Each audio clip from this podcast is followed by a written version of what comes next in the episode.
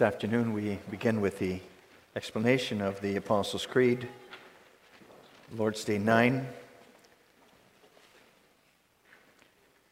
Lord's Day 9, and we confess there as follows What do you believe when you say, I believe in God the Father Almighty, creator of heaven and earth? That the eternal Father of our Lord Jesus Christ, who out of nothing created heaven and earth and all that is in them, and who still upholds and governs them by his eternal counsel and providence, is, for the sake of Christ his Son, my God and my Father. In him I trust so completely as to have no doubt that he will provide me with all things necessary for body and soul, and will also turn to my good whatever adversity he sends me in this life of sorrow. He is able to do so as Almighty God, and willing also as a faithful Father. So far, our confession. Brothers and sisters in the Lord, and boys and girls who belong to Him, in Lord's Day 9, then we confess the Almighty Creator as our Father in Christ. And it says there, in Him we trust so completely as to have no doubt that He will provide me with all things necessary for body and soul and will turn to my good whatever adversity He sends me in this life of sorrow. Trust. That's our confession. And we say that with our mouths just to have no doubt, but to trust. But that confession sometimes clashes with what is in our hearts and minds, doesn't it? It can do that. Can God, our Father in Christ, really, truly be trusted? That's a question we sometimes end up asking ourselves. We, the answer to that question is of huge importance. Can I trust in God if I end up with this kind of a difficulty in my life? Can I really trust Him if things happen which I can't logically figure out in my mind why this is happening to me? You see, what we confess in Lord's Day 9 is not just a theoretical and theological issue, but one that reaches into our everyday life. What if you or someone you love ends up being diagnosed with stage 4 cancer? Can you really trust God as your loving Father in Christ then, who works all things for your good? Or what if you or someone close to you has been sexually abused as a child? God the Father promised at our baptism to take care of us. Where was He then? And we need to think honestly about that trusting in God, which we confess here in Lord's Day 9. And we have to examine that question from two points of view, then, from the human point of view and the divine point of view. For either the problem is with people or the problem is with God. So, our theme for this afternoon is that question Can God be trusted? And we consider two points of view then that the issue is with man or the issue is with God. We begin by considering whether the problem is with people. Brothers and sisters, boys and girls, sometimes people who say they're Christians end up uh, expressing deep disappointment with God. Or they don't express it, but they're at least thinking it. Disappointment with God. They feel as if God has let them down here. I looked to you, Lord, and this is what happened. The thing is, though, they're not really, they're actually not really disappointed in God. They're disappointed in the image of Him which they have formed in their own minds.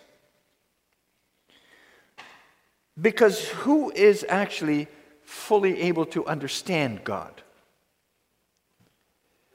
He's much, much greater than we are.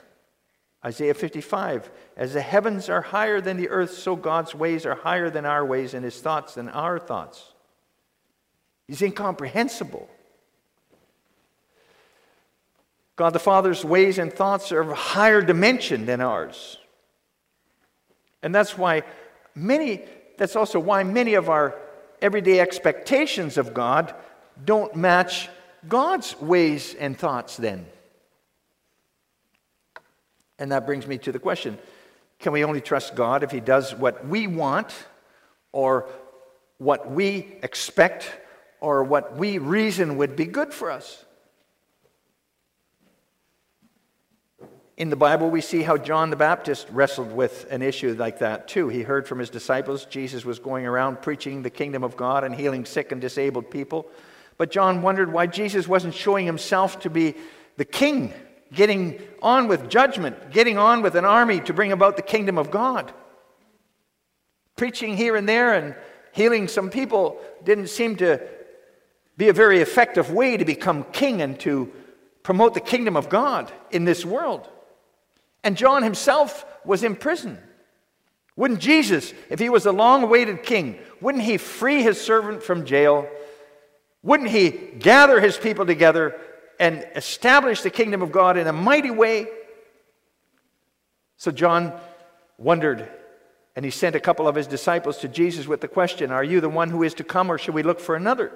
John doubted whether Jesus was the one sent by God because he, he didn't match John's expectations of how God would send his king and establish his kingdom. That, that's what happens with us too, right? Can happen with us. We often mistrust God the Father like that. When we're dealing with trouble, we pray with a certain amount of doubt whether our Father in heaven really hears us, as if he can't fully be trusted. And that's understandable because if you've prayed often and intensely, for instance, for improvement of health, and you don't get any better, you conclude he's not really listening, he's not really trustworthy. You were disappointed before, and as they say, once bitten, twice shy. And what if you never felt completely safe with your biological father? You'd also have a hard time later trusting your heavenly father, right?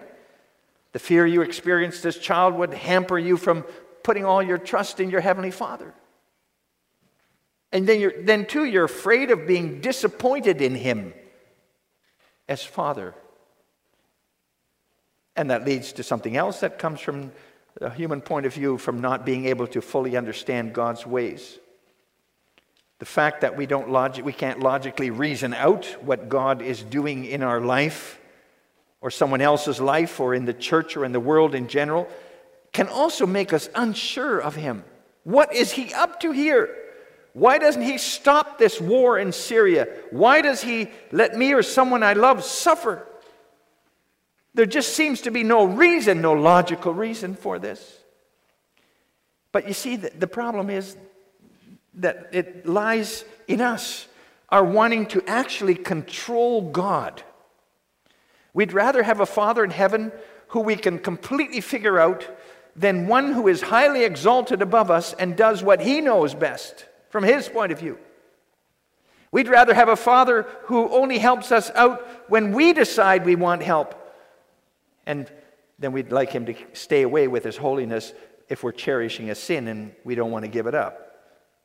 See, we tend not to like him if we can't manipulate him with our prayers.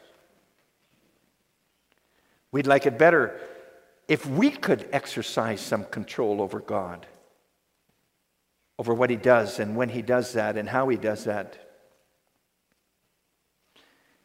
And, congregation, that sadly, we're inclined to use His word like that too. We take out of the Bible what fits our purposes in certain situations, but do we really accept the whole Bible as from God, God's word to us? See, congregation, the, the, God the Father created everything out of nothing in the beginning. In six days, everything that exists was there. And there was nothing before except God Himself. So He doesn't need to answer to anybody. And so we need to allow Him the right to govern everything here for His glory as He pleases and as He knows best as he sees right and good. After all, he is, he is also, we can confess, a God who is full of love and truth and holiness. And we, we know that because we see the full image of him in his son, Jesus Christ. So, who are we to question him then? To demand our rights from him? But that's just what we're inclined to do when we face stress or difficulties in life. Then we easily f- start feeling sorry for ourselves. And then we ask, Why does this happen to happen to me, Lord? Why do I have to lose my job just when I'm in a financial bind? Why do I need to deal with this sickness now? Why has that happened to my child? Does God actually love me then? Or is he ignoring me? And you see, then with those kind of things, the problem is with us. We need to look at things differently. We should ask ourselves instead, why not me? Am I better than others? Are difficulties and suffering only for other people out there, but not for me? As someone wrote somewhere, we need to learn not to look at God's love through the lens of our circumstances, but look at our circumstances through the lens of God's love. God our Father is totally with and for his children in Christ. The whole Bible wants to tell us that. And he's so more than earthly fathers can be with and for their children. God is involved even in the smallest details of our lives, as he says. The Lord Jesus once told his disciples, A hair can't fall from your head without the will of your Father in heaven. And remember that beautiful passage we read from the Old Testament in Isaiah 40. If God keeps all those billions of stars in the heavens in their exact places, and He calls them all by name, we haven't even named a, a, few of them, but He calls them all by name, and He doesn't forget a single one of them because of His might and power. Is He going to forget any of His children in Jesus Christ? See, then, then the problem is with us and how we are ap- approaching Him, how we see Him. And, congregation, the devil is out to make a caricature, of our Father in heaven in our minds and hearts.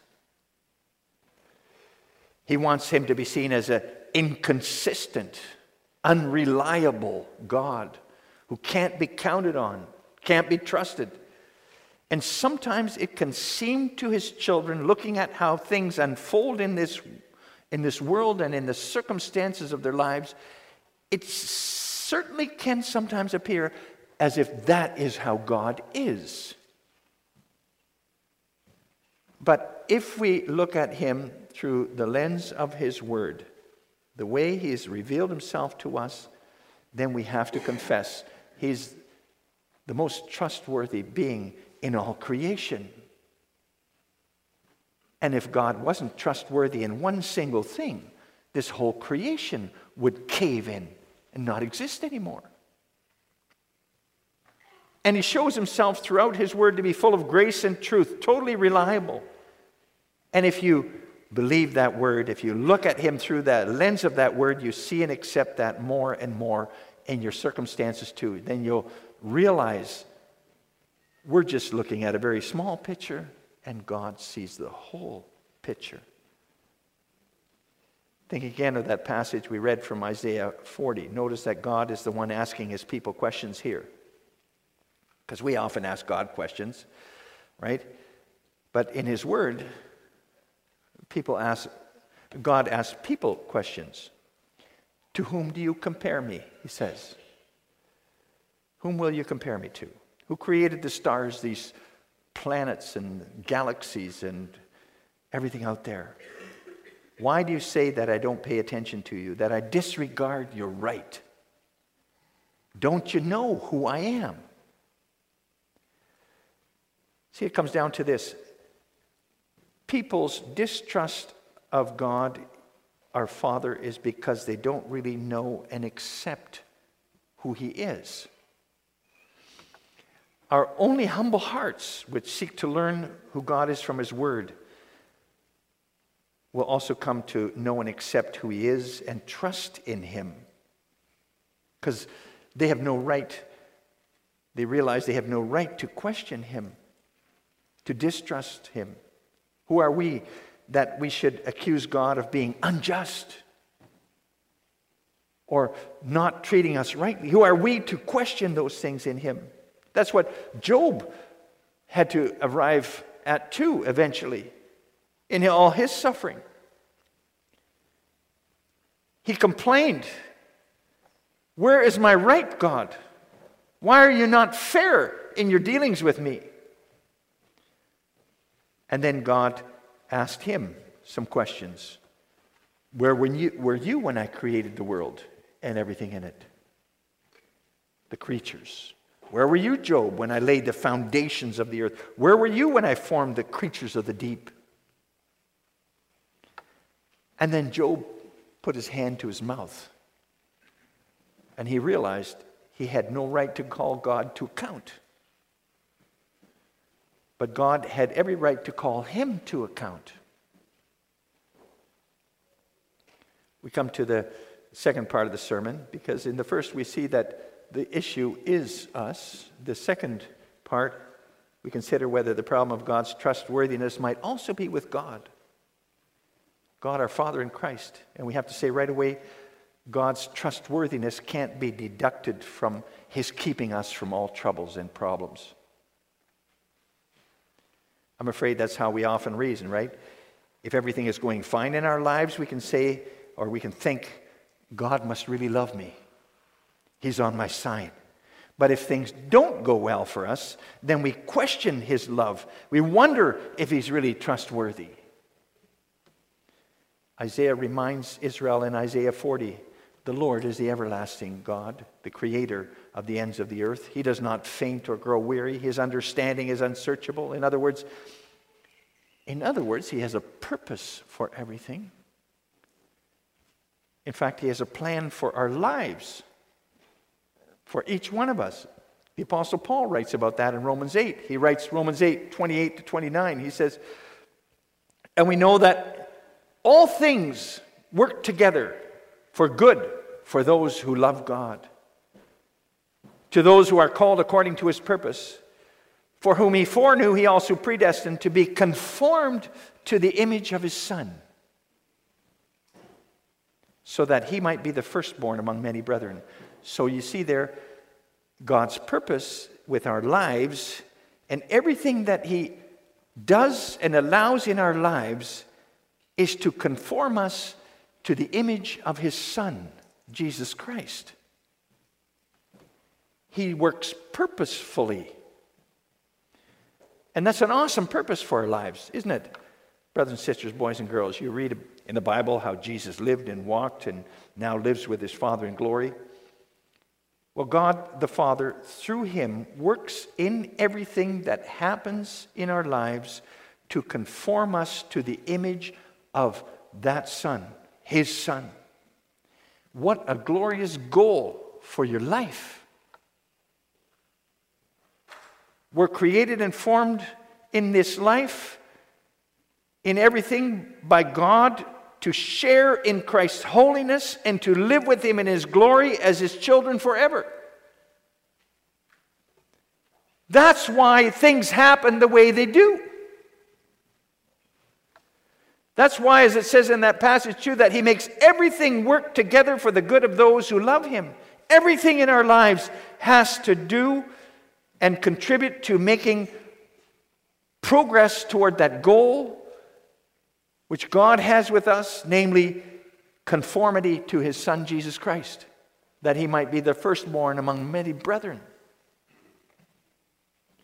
And God knows exactly how to achieve that goal with each one of us. He knows exactly what each one of us can handle. He gives us what we need to handle that in faith, and even temptations. He won't, He will allow us certain temptations, but not temptations beyond what we can bear. And, brothers and sisters, boys and girls, our Heavenly Father is too wise to make mistakes in what He gives us, us to deal with, then, too. He's too wise for that. As Isaiah says, his understanding is unsearchable, it's unlimited, and God is too loving to be hateful with us. He is love to his children in Christ, and he's too almighty to allow something to happen that won't be good for us, won't form us into Christ's image, in other words. He knows what's best for us. Every circumstance we face is in His hands. He is the Lord of the history of your life and my life. He controls the circumstances of our lives so completely that everything has to serve His purpose. Everything has to contribute to our being formed more and more in Christ's image so that we glorify Him as His Son glorifies Him. He is the potter, we are the clay, and He forms us as vessels for His use, His glory. And remember, nobody can stop His plan. He says, I work, and who can hinder or stop me from achieving my purpose? His way is perfect. Everything, everything, everything under His control. We react to circumstances. Something happens, we react. Our Father in heaven doesn't react to circumstances, He brings about those circumstances in our lives, in the lives of His elect, so that they're molded into the image of His Son. He's loving, almighty, wise, totally trustworthy. And all those qualities of God together ensure that He will certainly fulfill His purpose for us. And in His perfect love, He always seeks our good then. In His perfect wisdom, He also always knows what's good for us. In His almighty power, He is able to bring about the good for us. Totally trustworthy. So we never, ever, ever have to be afraid that there's a circumstance in which God is not working for the good of his elect. Never. We can live in the assurance that whatever happens to us, God is molding us as the potter molds his clay. And to know that, to, to have that assurance, to live in that assurance, to struggle to hold on to that assurance, congregation, that brings us to say what the psalmist in Psalm 56, which we sang earlier In God I trust, to him I praise, I render, I will not fear, I trust his mercies tender. And then you might still think, well, what if things happen to me which logically don't seem to work out for my good at all? I can't see what, what good this could ever be for me.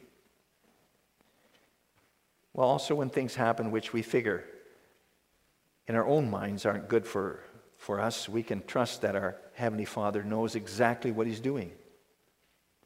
There's a whole invisible spiritual world around us here, and we don't know how the devil and the angel and other powers all work to affect this visible world.